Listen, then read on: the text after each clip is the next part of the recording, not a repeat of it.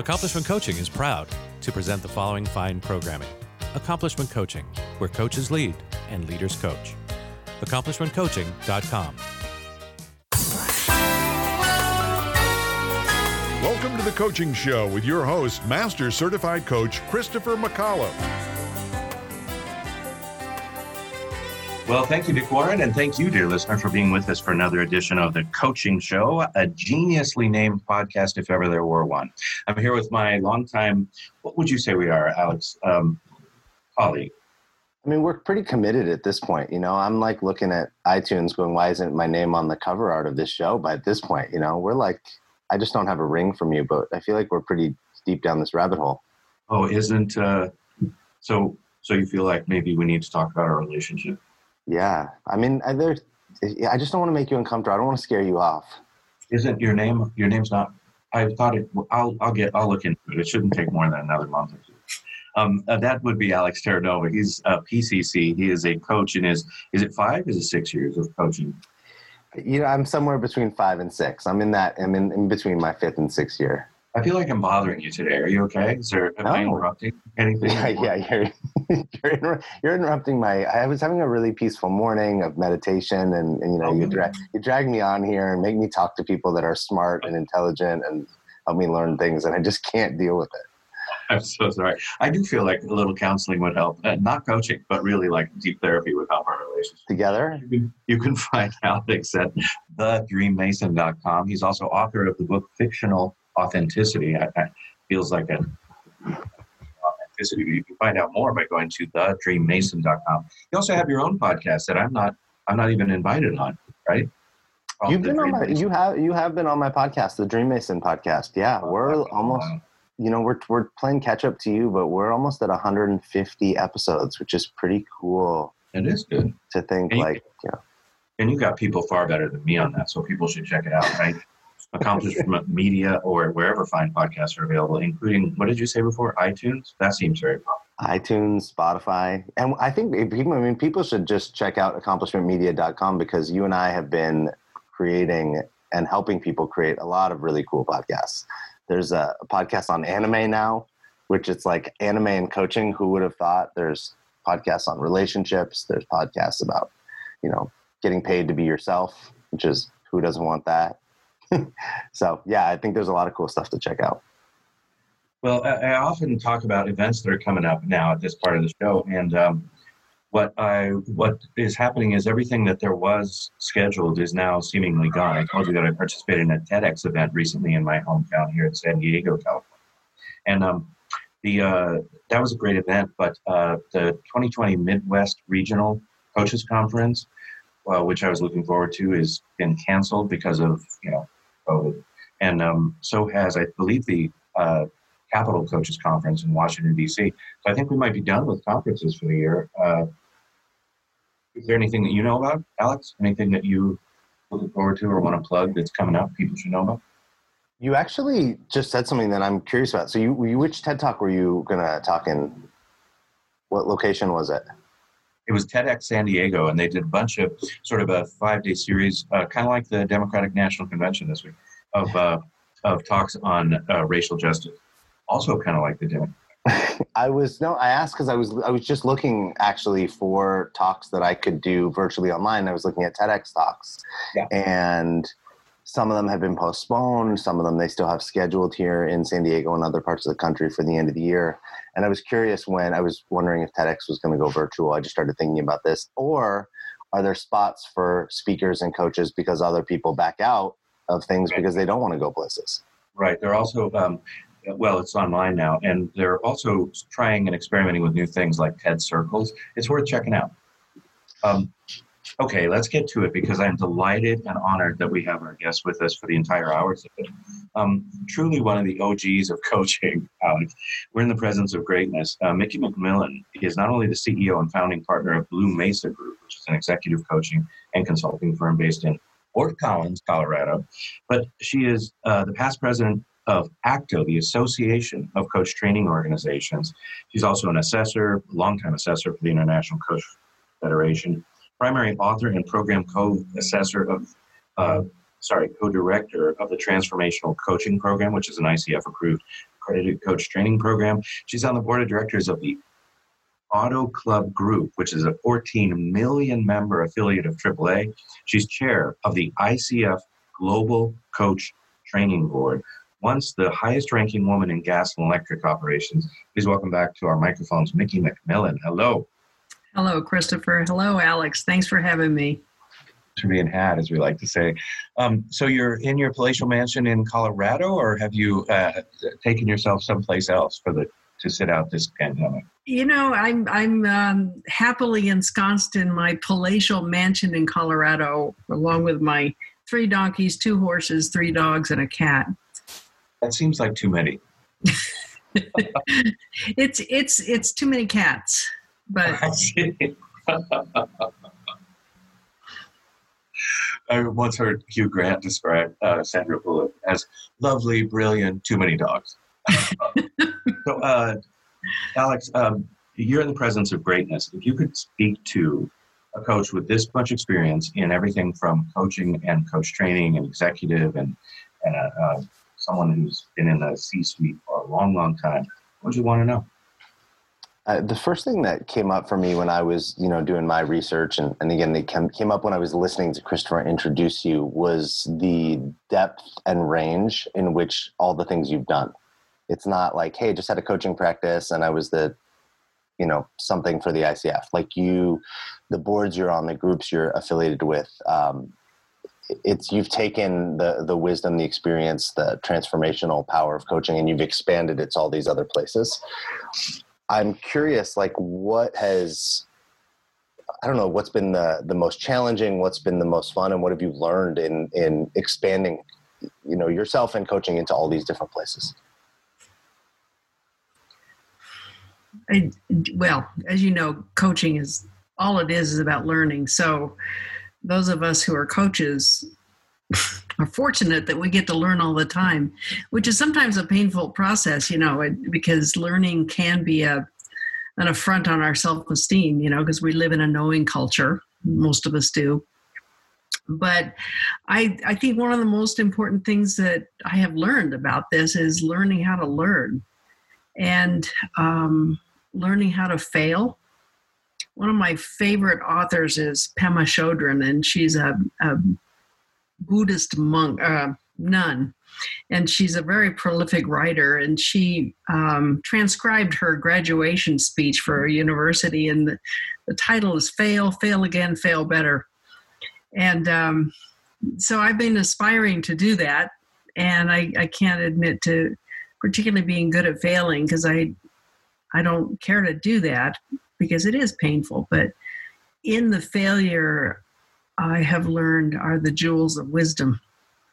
And um, I think for me, having the discipline to look at the failure and seek the jewels as opposed to, woe is me, I screwed up. How do I, you know, how do I get out of this thing? So powerful and so timely. Um, I, Alex, if you have a follow up, I'll, I'll defer to you. Man, you're, you're the, the, the, the, you're going slow today, huh? he, uh, Micki McMillan has blown my hair back. That's that's what's happened. I'm just um, left in my hair. The uh, the thing that I'm eager to talk about is Micki. You have a long history in coach training and in sort of overseeing and being a being an icon, if you will, in the coach training world, as well as a huge resource. As you look out over coach training now, what's your message for coach trainers? You could give all coach trainers some place to look, some focus point or information. What would you have us know? Well, I've got so, so many thoughts. Um, sure. I'm not sure any of them are are are. I can I can chop the question up if you prefer. No, that's good. I, let's keep it where it is. I, right now, the hotspot for me is a social justice. Yeah. And we are, as a coach training board, we've just um, put together a, a committee, a special committee to address social justice and ask and answer a couple of questions. The, the first one is what should coach training's stand be with regard to social justice? Editorial, I, editorially, I'll say I hope they come back with a very strong stand because I believe that we have an extraordinary opportunity as coach trainers to influence how people are in the world. Um, we we carry very big stones that we throw in the pond, and the ripple effect is huge. You know, there are just under a thousand coach training organizations between the with ICF, um, between the accredited coach training program and the ACSTH, which is uh, a kissing cousin to um, the the full blown program. So just listening, no kissing, no kissing. oh come on, no, not even if you're cousins. I'm very big on the coaching ethics. No kissing. Sorry No, no kissing. That's a very good point. We have to be very ethical in this process. So, um, so it's a big it's a big influence. And so, um, if we can stand behind a statement around social justice, and then the things that we're asking this committee to do, which to me is really where the meat is, um, is identify what are some um, curriculum opportunities that the um, coach training schools can employ and also resources. So, the question before this committee, uh, besides identifying a stand and providing resources and curriculum suggestions, is does this committee recommend that all coach training organizations with ICF include a social justice component uh, into the curricula? So I'm, I'm I'm really excited about that, and to me that is um, it's timely um, it's timely here in the United States, but it's timely all across the world. Um, it's it's it's late. it's way late in terms of being able to have a truly belonging, respectful society wherever we are. And we as coaches have a huge opportunity, and as coach trainers, an even bigger opportunity to influence that. I, I'm, I'm actually curious for both of you, as both of you are like experts in coach training and and bringing up the next generation, and you've been doing this for a while. Um, I just thought about like, what do you think about like, did did coaches, did coach trainers, did we? How did it get missed? How did it get stepped over? To where we're at the point now, especially because look, we're in an industry, right? It's all about awareness. It's all about asking questions. So how did this get missed so much that we're like playing catch up or that we're in it and now we're trying to improve on it and do better? Is there anything that you can see or shed light on? Because maybe there's something that's going to come down the pipe, you know, 10 years from now that we could have seen now if we were looking. It's a good question. Um, you know, how did we miss it? Um, you know, I, I, was listening to a, um, a podcast the other day on white privilege, and um, the speaker was a black man, and it, you know, white privilege has somewhat of an accusatory sense of, well, you're privileged because you're white.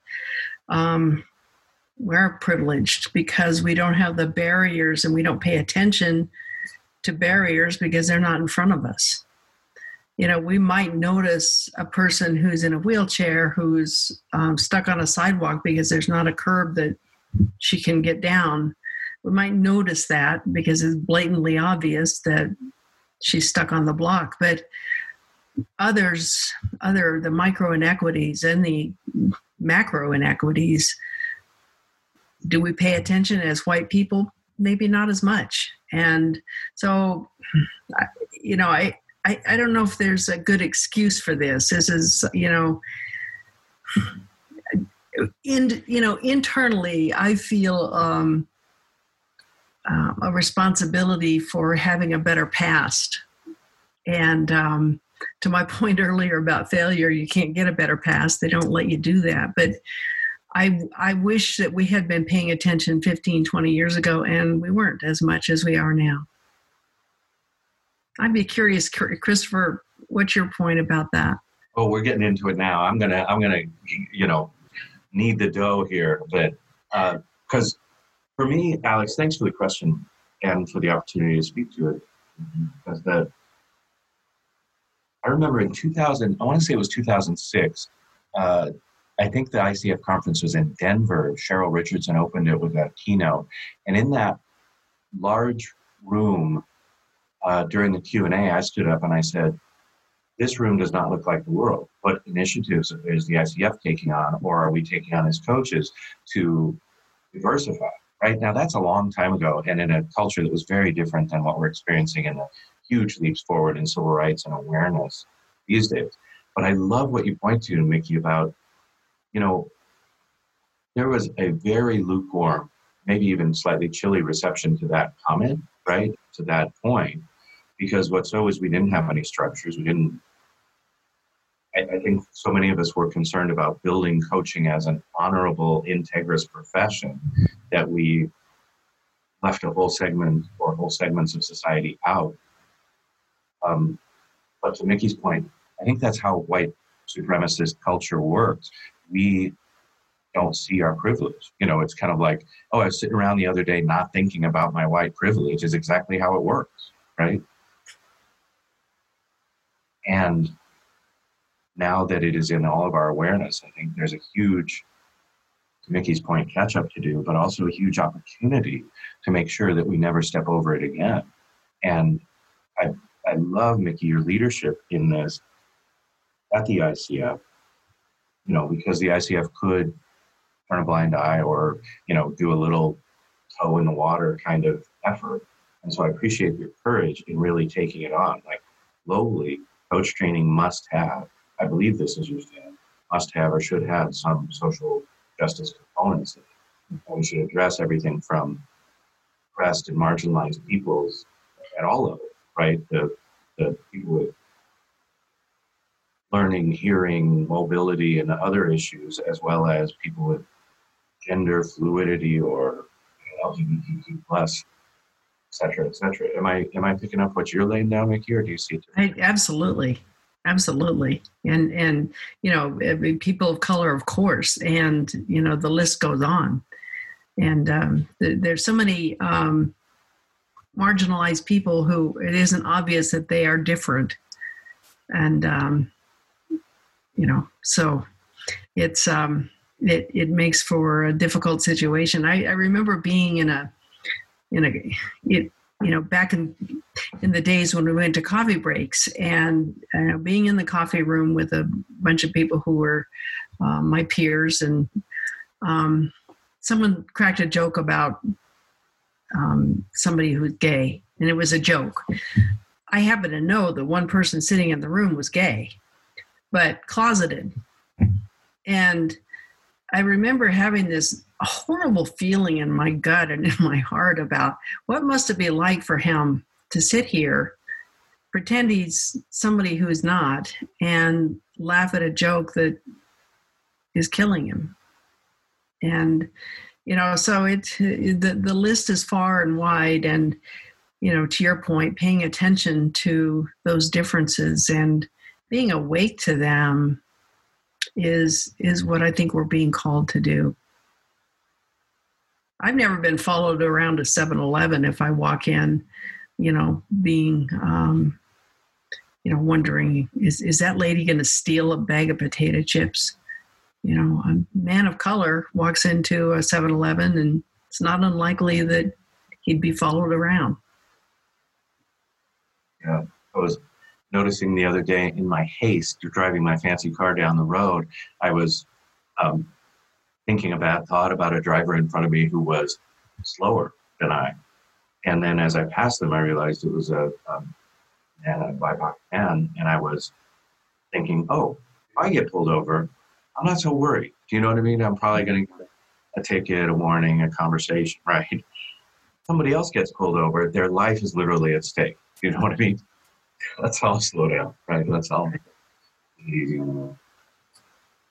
It's a, it's shameful and it's so great that we're in this opportunity to make a lasting difference. Micki, anything you want to say about your particular um, efforts or what we can count on with your leadership in terms of what difference will be made throughout the coaching community around issues of diversity, equity, and inclusion?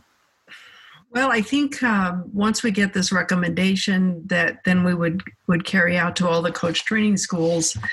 Um, you know, I hope I hope that what coach training schools how they receive this is with inspiration and with hope and with um, gratitude.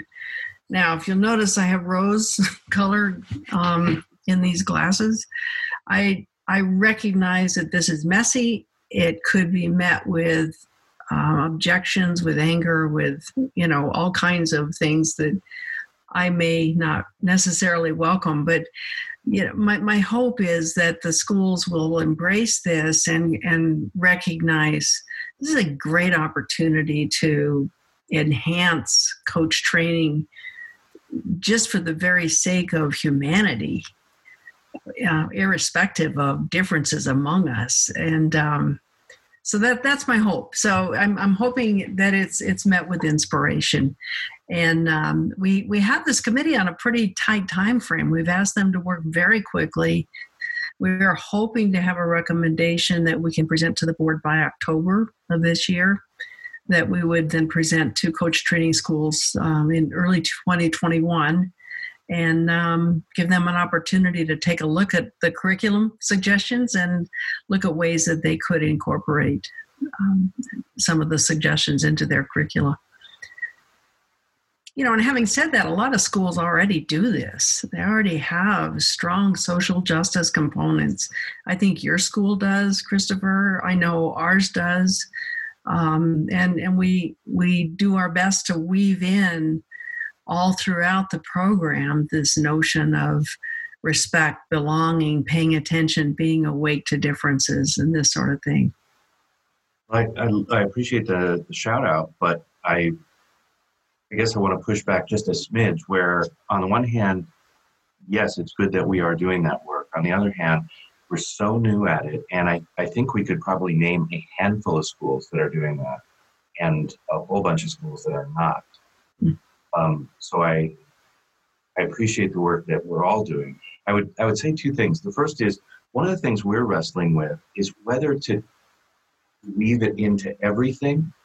Do you know what I mean? In which case, there's a lot more work for us to do because it's certainly easier in an educational sense to make it like a module, right? Like, uh, oh, and you know, include everybody. Okay, and a module, right? Whereas um, to actually be responsible in the room during the conversation about, oh, I just noticed that I, right, or it seems like you, and actually be able to train that requires a level of sensitivity and responsibility and awareness that I think is still nascent, is still, you know, baby in many of us. What are you dealing with in your school? And are you, are you, I heard you say weaving throughout. Are you, are you running into any sort of obstacles or choke points or friction? No, not. No, and yes, of course, you know. Um, yeah, I want to take a different angle at your question if I could, because if you take a look at the core competencies, particularly the updated core competencies, and you know we've we've broken them into actually two major components the being of coaching and the doing of coaching. And you know the being is around the ethics of not kissing your cousin. Um, and the the other around being is the mindset of coaching you know which includes things like curiosity humility love um, you know all of these pieces that we really ask coaches to do. You know we we want our coaches to deeply embrace that the other is whole healthy capable of making his or her own decisions. You know um, cap- the coach herself is is capable of managing regulating her emotions you know all of these are about the being of a coach which to me um, provide a beautiful opportunity to add conversation around what's been missing in our culture what's missing in our community and as it relates to people who are different. And uh, doing that introspection, that audit of do, do I limit my respect to people who are just like me? Or do I calibrate my respect and provide it more to people who I believe have more authority than I? You know, so that, those to me are opportunities for coach schools, coach trainers to add conversation, add case studies that correlate beautifully to the being of a coach and frankly the doing of the coach you know the the inquiry the deep listening building relationships building trust. I want to i want to throw something in that might that might be a little messier than and it's it's actually for both of you. Micki but i'd love to hear from you first you know we we just ta- addressed some of the issues or things that we're working on or that coaching schools are working on and need to be working on as we go forward. Something that i notice in not from the coaching schools but from coaches is there's a lot of coaches and then we and there's more people actively choosing this but there's not a lot of coaches comparatively speaking making money and making paying their bills and doing this as a profession and that's fine if people you know it's their side hustle it's something they do part-time. But I, I mean i know a lot of coaches that would like to be doing it full-time and they can't break through that threshold. Um, i also know plenty that that have the three of us but plenty of others. But i'm curious what you both can see that can be added or enhanced to the training that can support that. Like I, I, think about lawyers and doctors. If, if they were going to law school and getting their medical degrees and then they couldn't make money or they couldn't get jobs we'd see a decline. Um, and how that is going to impact you know coach training and where we go from here. I don't have any answers for that. You know i really don't. I i if, if the system and I'm using ICF as the system because it's the it's the bigger dog when it comes to professional coaching organizations. And right now, schools are not um, rewarded um, in terms of student contact hours for providing business training or business development. How do you create a business? How do you do a business plan? This is my opinion it isn't my board's opinion we haven't even talked about this yet but i my opinion is that schools should be allowed to teach people how do you create a business plan how do you anticipate the market how do you make yourself marketable? Um, you know and and uh, for me it's a strong business case because the the more coaches who are successful the stronger our profession and you know success of course has to do with being able to do it being able to make it a livelihood. Um, and i'm sure there are other answers. I don't have them but i agree with you. There are a lot of coaches who are struggling who yearn to be coaches full time alex i'm not sure i got the gist of your question. Is there is there a piece that you want us to address specifically, or are you just looking for a broad?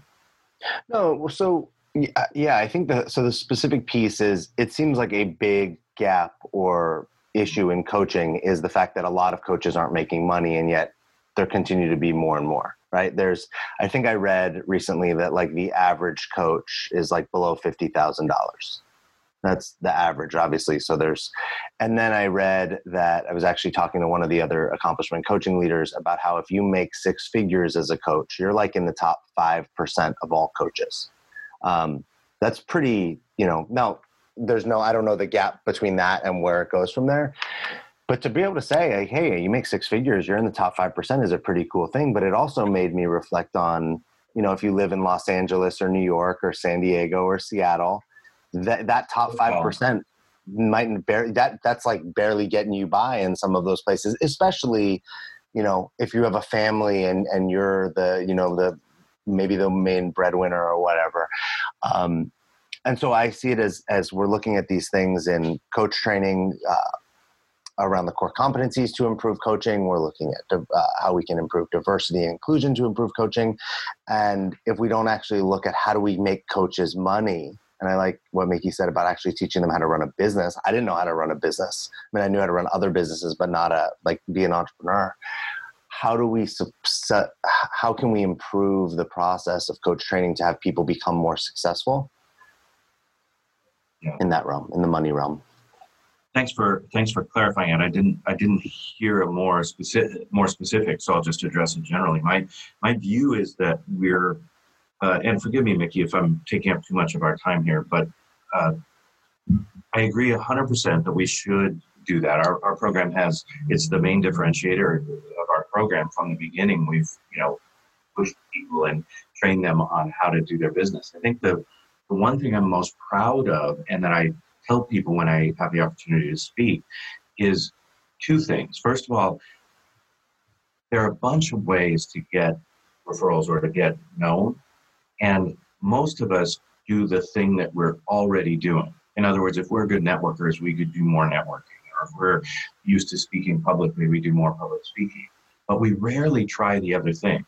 So I generally lay out 12 different options for people and say, try everything at least once. You know what I mean? And the second piece is that you're, uh, I'll use myself as, as an example. The first time I did public speaking, I got my reviews or feedback or whatever it was, and they were like sevens. Now, do you know what I mean? And I stopped because I thought, oh, you know, I can't live with seven. Instead, you know, my coach started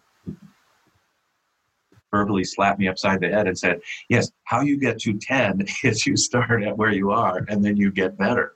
So recently, I was privileged to speak to a, a group and got you know 98% of the highest rating, right? And um, you know certainly that's not normal for me, but I. But the point is, we should not only try different things, but we should try them repeatedly and get better at things, right? To um, and you're exactly right that the the question that comes up for me is as coach trainers, do we have a responsibility to make our coach training more accessible to the BIPOC community or all marginalized? Should we offer a different price for an LGBTQ person or a that marginalized or, uh, you know, racially oppressed culture as a matter of course or as a matter of scholarship or something like that? Is that something you're dealing with in your school, Micki? Yeah, it, we are, and um, you know the the questions often come. But if I could, I'd like to flip this too, because Alex, you bring up something that, if we look at it from a client perspective, um, who needs coaching? I mean, in my book of business, everybody does, but there's a lot of people who need coaching who can't access it because they can't afford it, and um, so you know, I think that's the other part of this question, and it doesn't satisfy your initial concern of the viability of the coach necessarily, but I do think we have a to look through that lens of how do we extend what we do really well to people who really need it, uh, who can't afford to pay for it, and um, you know, I I don't know the answer to that either, but it seems like it's an opportunity that we should probably look at. It it definitely drives up like questions as a you know on a on still on the earlier side of my career. Um, you know, hopefully I look back and go, this was still the infancy of a, of a long career in in this world. Um, I noticed that I will get I get caught up in those conversations where somebody says, "I really want to work with you, but this is what I can afford." and it's a it's a lower amount it's half it's a third whatever than what i typically charge and from my coach training i default to oh they gotta we gotta stand for them to create the create this that they can't be limited by these this this number in their mind or whatnot. And then there is a i, I find myself also the other side uh, i kind of go Micki where you just pointed to that hey is this an opportunity to support this person and get them you know they might where they are might be as far as they're able to go without some coaching at the moment. Um, and maybe the being open to the conversation and letting them in. And so I see that as a way. Um, I see that same conversation happening with coaching schools, right, Christopher? You know, yours is is not the cheapest, and I think that you know you it's excellent, which is you get what you pay for in in a lot of areas of life, and there's a lot of people that are blocked out of that because of the price. Um, and I think I'm, so. I guess the question that I have for both of you is, how do you how do we look at that line where we're saying, oh, we're lowering, you know, the standard or the bar, we're buying into people's limiting beliefs versus um, we're actually um, opening a door for pe- to give people more access. I, th- I think some of the challenges for me in this conversation is um, the compensation. and am I getting compensated fairly as a coach um, or enough or, you know, whatever the descriptor is? I'm curious what's underneath that, you know, because rarely is it just about the money. And I, I'm curious about what is underneath that. What what are the possibilities that could be explored as a coach in terms of his or her compensation? Um, you know, that's a controversial thing because you, you know when you're starting out, you want to make money so you can keep it going and build a business and that kind of thing. At the same time, to me, there needs to be a different question. I don't know what it is yet, but needs to be something different. Tired of presentations with no impact, no inspiration, and no traction? Do dull speakers have you and your team disengaged and distracted by smartphones? Christopher McAuliffe brings energy, insights, and two decades of experience delivered with punch, humor, and heart. Your team will leave energized, uplifted, and with a sense of purpose. Visit ChristopherMcAuliffe.com to bring some heat to your next speaking engagement. M C A U L I F F E. ChristopherMcAuliffe.com. Are you seeking to change your career to something that is both fulfilling and challenging? Do you want to help people reach their full potential and strive to achieve their dreams? Would you like to inspire those around you and help create a better world? If you're serious about a career change or just want to explore the craft of personal coaching, contact Accomplishment Coaching with locations across the country in Washington, D.C., Seattle, Chicago, New York City, and San Diego. Accomplishment Coaching is the leading institution in personal coaching. Our staff carefully monitors the entire program live during the training process and have met the strict standards of ICF International to achieve accreditation. Through a focus on quality instruction rather than endless modules of training, Accomplishment Coaching will guide you from your very first step all the way to becoming one of the finest coaches in the world. Visit accomplishmentcoaching.com to learn more. Accomplishment Coaching, where coaches lead and leaders coach. Christopher McAuliffe is your source for the latest in the world of personal coaching. Whether it be speaking with such luminaries as Deepak Chopra or getting the newest techniques and innovation, the coaching show is always on the cutting edge of what's happening now. The coaching show is brought to you by Accomplishment Coaching, home of the world's finest coach training program. Here is Christopher McAuliffe, Master Certified Coach. I love that spin on it, Micki. What, what I would point to is that when when we train coaches, and I assume that it's the same with you, one of the things we people are so keyed on these days is niche. What's my niche? Who am I going to work with? You know, am I going to work with left-handed ballet dancers or portrait photographers or you know C-suite executives who are going to pay me? A, a lot of our people who arrive at the coach training program are interested in I want to make a hundred thousand dollars this year, right? My first year, and to kind of our my theme of today. No ramp up, right? No, like I'm going to do this at a certain level until I'm better at it, and then I'm going to charge more, and then I'm better at it, I'll charge more, like that. So I think that expectations and entitlement are are some of the things I'm hearing in the background of your comment, and also the notion that when we address niche, we talk about actually go out and find out what kind of people you're attracting, what kind of people are, are resonating with you to hire you and work with you as a coach. Because you may set your sights on the healthcare executive and you may find out that creatives are the people that want to work with That's where your joy is. And so, sort of to my earlier point again, try different things, you know, see what the people, ask people what are you interested in paying for coaching if we were to start, rather than hit them with it's ten thousand dollars a week, you know, or whatever the thing. Yeah, yeah, yeah. You know, that's a great point, Christopher, because it, money notwithstanding, you know, the, the people who are doing what they love and working with people with whom they love, boy, that's, it doesn't get any better than that in my book, you know, and, um, and hopefully that happens and then the appropriate compensation follows where whatever enough is enough, you know. I've been wondering, uh, are you a reader, or do you listen to books, or how do you get your? All, all of the all of the above. What's a book that you've been either recommending or distributing or gifting most recently? um, I recently, I recently, yeah, go ahead. I, yeah, well, I, I recently acquired a puppy, and um, this this is a backward answer to your question, but I have been correlating a lot of the lessons I'm learning in terms of training this dog, which actually is training me um, to work with the dog, right? So I have been referring um, a lot of animal training books that align with partnership rather than command and control. And um,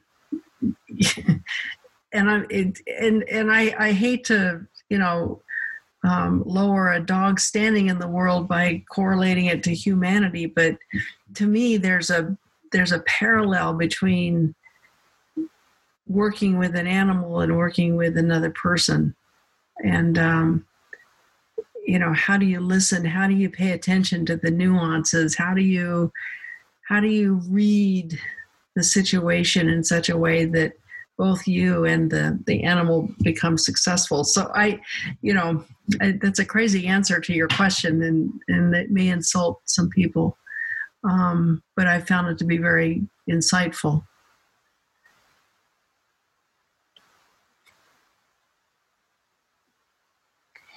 I, I love that you both just brought in animals um, and and lowering a dog to because what I what I find and what I would love to hear is um, there's so much we can learn from nature and animals and different things that we're that we can apply to ourselves as humans.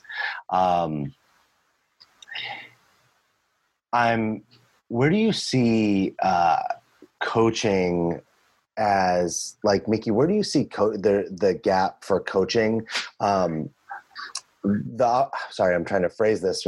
Where's the opportunity to bridge like coaches coming out of coaching schools and getting into supporting companies? And how did and how can they better do that versus the the one on one or the individual, which is where I see most of them often go to first how do they how what's the advice or tip to get involved with you've done a lot of work with companies and bigger businesses. And i have animals making lots of noise in the background i apologize. Are any of the mules or donkeys? No but they're all like none of them can breathe. I feel like i might need to attend to them in a minute. They have aspca on speed dial alex. Be careful. Um, you know i i want to i want to see christopher's list, you know, list of 12, because I imagine there's a lot of brilliance there. Um, but back to your question about, you know, making money, I mean, a coach can make a decent amount of money in individual, you know, one on one coaching. If you go to an organization, typically you get paid more, et cetera, et cetera. Um, I think we need to expand our offerings. You know, group coaching, of course, is becoming quite popular um, and is a huge opportunity to leverage some powerful change within organizations and communities, frankly. Um, there are probably a ton of other ways that the coaching can get out into the world that would create a sense of reciprocity, you know, appropriate compensation and and sharing the gifts to the world. I don't know, Christopher. I'd I'd love for you your well, opinion on that. I, I mean, the thing place I was looking wasn't just really about money. It was it was um, also how to break how to better break that barrier how to like I, know coaches right? It's not just about money that want to work with companies. I know that i find a lot of i love working with my one-on-one clients but i find value when i work with companies is there's a bigger almost like a bigger funnel or a bigger trickle down. I impact the leaders that carries down to their they show up differently with their managers then their managers show up differently with the you know the, the teams below them both of you have worked have plenty of experience with companies. What is what have you learned about breaking into that that new coaches need to hear need to know about gaining access to that world? Networking. I mean that's a, I, that's how i did it um, that's how i do it. Um, you know i I started out doing a whole lot of free stuff. You know, I, I volunteered to be a coach for United Way Board of Directors that was made up of, you know, people who typically work for companies. And, um, you know, I spoke at Rotary clubs, you know, all the things that might be on Christopher's list. Um, because unless someone knows you, why would they even recognize that you're a viable resource? You know, but but you to to get in the door, you've got to have a little street cred, too, right? Um, you know, and for me, that was relatively easy. I mean, I came out of being an executive for pipe and wire, you know, and, and construction and that sort of thing. And so, um, so I I understood business, um, understood politics and the nuances there and how it works. So it really helps to know that, and I learned it from experience. Um, you know, I did, I I don't know if it's realistic to think, and it may be, it could be my own limiting limited thinking, but I don't know if it's realistic to think that someone who is um, has not been in business, for example, would understand how to coach in the context of business, uh, you know, you know, without some kind of really deep understanding of what that is. But that again, that could be my limited thinking. I feel um, I feel like i am sort of a broken record because my advice slash uh, experience is that you start where you are, you know, and also at, to my earlier point, maybe follow your bliss a little bit. I used to go to back in the before times when we traveled. I would go to New York once or twice a month, and you know, I I stayed and worked very close to, for example, Goldman Sachs.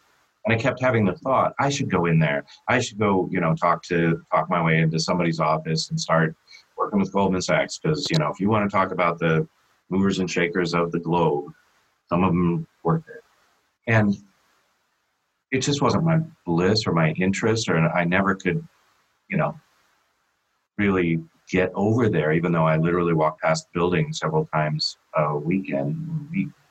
and um, what I did instead was I would love to talk to the people, for example, at my hotel, right?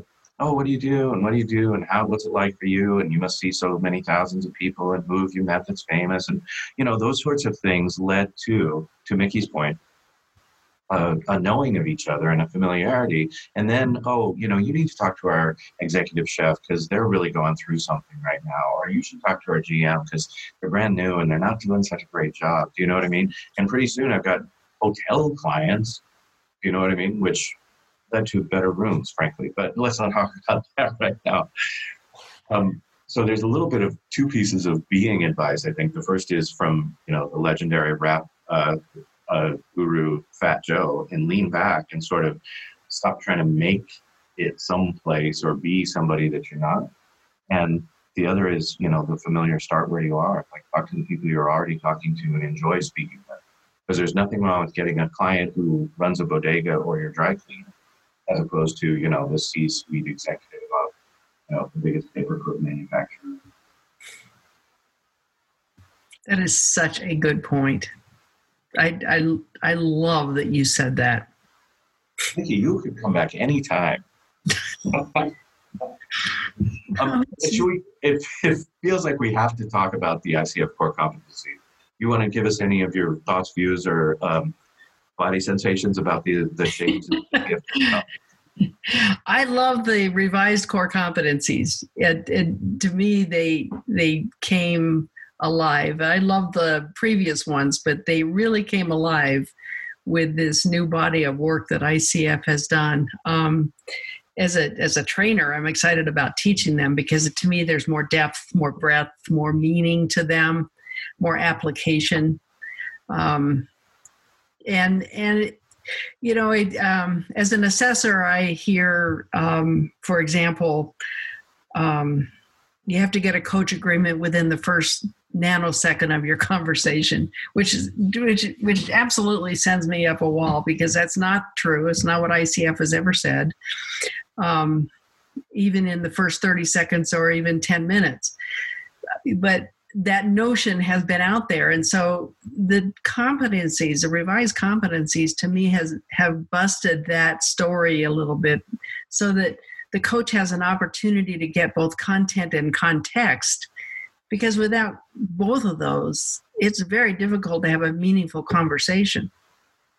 If you know on the other side if i if i knew what i wanted to talk with you about christopher as my coach why do i need you you know or or if i say i want to talk about making blue orange juice that's rarely the issue. You know it's gonna it's gonna be all of the things underneath that that are driving my desire to make blue orange juice. That's the magic of coaching when you can get underneath those things that are blind to you know to the client and um, so so to me the revised competencies have opened up that possibility and opened up that skill set frankly of what does it take to really get meaning behind what the client is saying? And um, so, so that has really um, is something I'm excited about.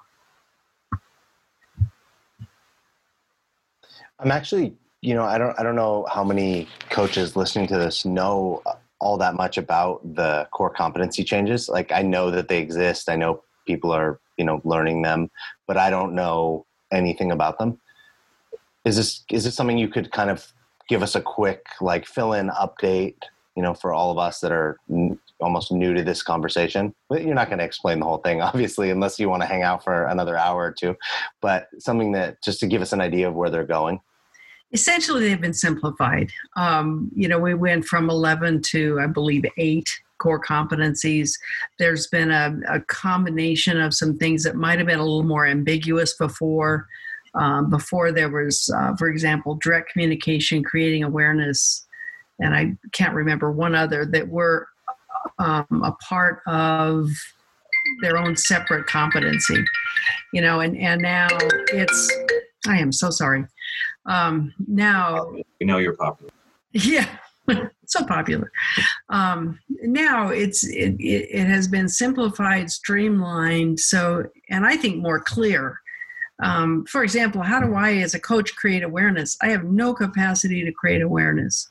I only have the capacity to ask questions that hopefully will create awareness, but I don't have that power to do that, for example. So, just linguistically, it's improved a, a ton. Um, and in terms of that, the simplicity has followed. Um, that's a top of mind answer, Alex, um, without getting into much t- chapter and verse. Um, you know, again, there's the two sections, you know, the, the being of a coach, which includes the ethics and the mindset of a coach, and then the, the doing, which are including, you know, some of the other core competencies around listening, building trust, asking questions, um, evoking awareness. What do you do to facilitate client growth? Those are the doing of coaching, the skill of coaching. I think that the confusion is also warranted. Um, my belief and understanding, which may not be accurate, is that the, you know, um, hilariously, because coaches often deal in projects, uh, you know, project structures with our clients, uh, the ICF has done a little bit of a stutter step with regard to the ICF core competencies and uh, evaluation of PCCs uh, as a beginning place with the change to a PCC marker. And then in both cases, sort of unveiled it with this time frame that I think has been revised at least once in each case. So there's a fair amount of confusion, and that's I think we can all own that that there is confusion in the space, and can do the best we can to try and resolve that confusion. But frankly speaking, as a coach trainer, I'm sort of waiting for the other shoe to drop from myself, you know, about like, well, we say it's going to be next year, but really, you know, it's there's been a couple of changes. Do you have any of that, uh, any clarity about that, Micki, or should we ask somebody over in Magda's office?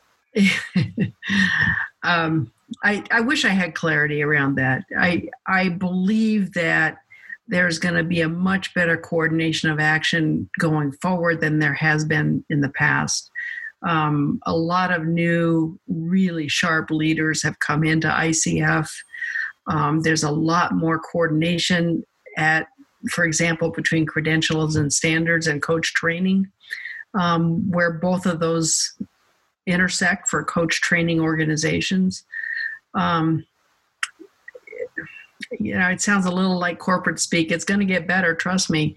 But I I see the structures being put into place where it it does get better and it will get better. And I think that what I'm noticing is that we're attempting to make it a partnership with coach trainers rather than a gotcha. And um, from that regard, I, I hope you're starting to notice that.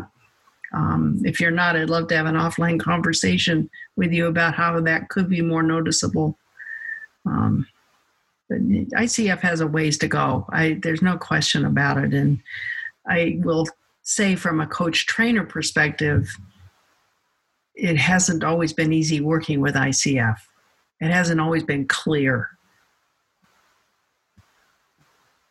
Gosh, I so love spending time with you. You're you're wise and clear and humble and all the delightful things that I enjoy in people, including generous and kind. Um, what do you? One of the things about those of us who've been in the industry for a while is that we're um, aging, and some of the mountains that we intended to climb in our life have been climbed. Right? I'm eager to hear what you're looking at in terms of your own personal future. Hmm. That you know, top of the mountain in many ways, including being the chair of the ICF Global Coach Training Board. Are there still mountains you want to climb? Are you eager to be the global ICF president or chair of that board or something? Or are you looking at a different future for yourself? You know, in February, I'll complete a two year program that I'm taking with the University of California, Berkeley, um, meditation and mindfulness teacher um, preparation. And so I've been a student of mindfulness and meditation for about 20 years and have always yearned to take it deeper and you know you, you know this as a teacher christopher um, you in order to learn something, you teach it, that then it really gets more embedded, right? So I wanted to learn more about that process of what does mindfulness and meditation do to the human psyche, to the human being. And so that's my next endeavor. And um, I don't really know what I want to do with it. I mean, part of it I want to include in our coach training because I think a mindful coach is a wise coach. Um, but there's something else I want to do with it, and I haven't yet identified that. Um, but I feel that pull, that yearning. I love it. I cannot wait to see what you create too, knowing how powerful you are. Um, Alex, is, is there anything else you want to get to, or should we give our, our guest the final word here? Are, are you ready for? I, I mean, I just want to applaud. I just want to applaud you, uh, Micki and Christopher. You fall into this too. You know, I think like you're both extraordinary and um, have already achieved so much and you're already the experts and yet you set an example as you continue to learn.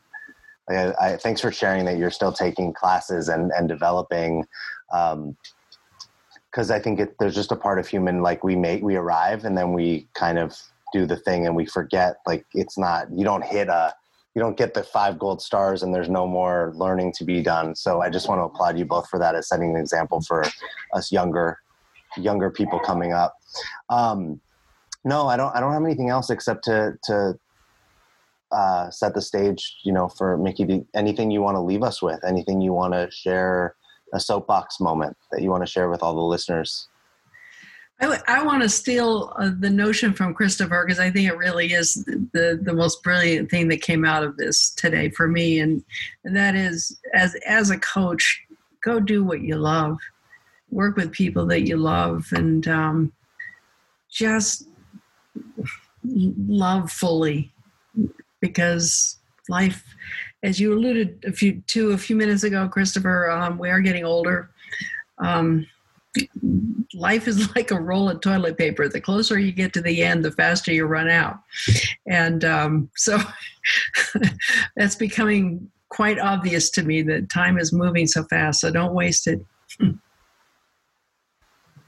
beautiful and inspirational note for us to end on. Micki McMillan, thank you for all of your great work for coaches everywhere for all of these years. Thank you for bringing the heart as well as the mindset of a coach to our awareness. And thanks for being a lifelong learner, somebody who's committed to learning and developing. So I'm so excited to hear what you're up to, and I know something extraordinary will come out of it. Can't wait. Um, for more information, go to Blue Mesa Coaching. That's B L U E M E S A coaching, C O A C H I N G dot com. Blue Mesa Coaching is where you can find out more about Micki and the work that uh, she and her team are doing. Uh, of course, the ICF, you can find out more by going to coachfederation.org. Alex Terranova is available at thedreammason.com. Alex, any final thoughts for you today? I don't, you know, I I was telling someone the other day that I think the best the best thing about doing being here is the the impact and the continued learning. So, you know, I'm always reminded when I when I get on here to be, you know, a novice, a rookie, listen, um, see what I can pick up to remember that like this is a long road. This journey to become, you know, to sit in the seats of either one of you didn't happen in five years. Didn't even happen in, in 10 years. It it took doing this work and getting clients and failing we kind of come back to the beginning of the conversation, like failing and messing it up and not doing it right. And I, I just, I, there's so much value in getting to hear those things from you both. Um, because I know me and tons of other young, you know, younger coaches, not by age, but based on experience in the profession, um, we mess up and fail all the time. And often we, we, it hits us really hard. And so it's, it's, uh, it's just a really great reminder to see people that have continued to grow. So Thank you both. Thank you, Alex. Once again, the Dream Mason, thank you for your partnership here. And thank you so much, Micki, again. Uh, we're grateful to have you here. And thank you, our dear listeners. Oh, thanks, sorry. And uh, Thank you, dear listener, for spending time with us. That's another edition of the Coaching Show. Each week, bringing you people out on the cutting edge of coaching, people who are the uh, OGs of coaching, or just plain somebody you need to know about. I thank you for your listening today, and we'll talk to you next week. That's it for today's episode. Thanks for listening to the Coaching Show. We will talk to you next week.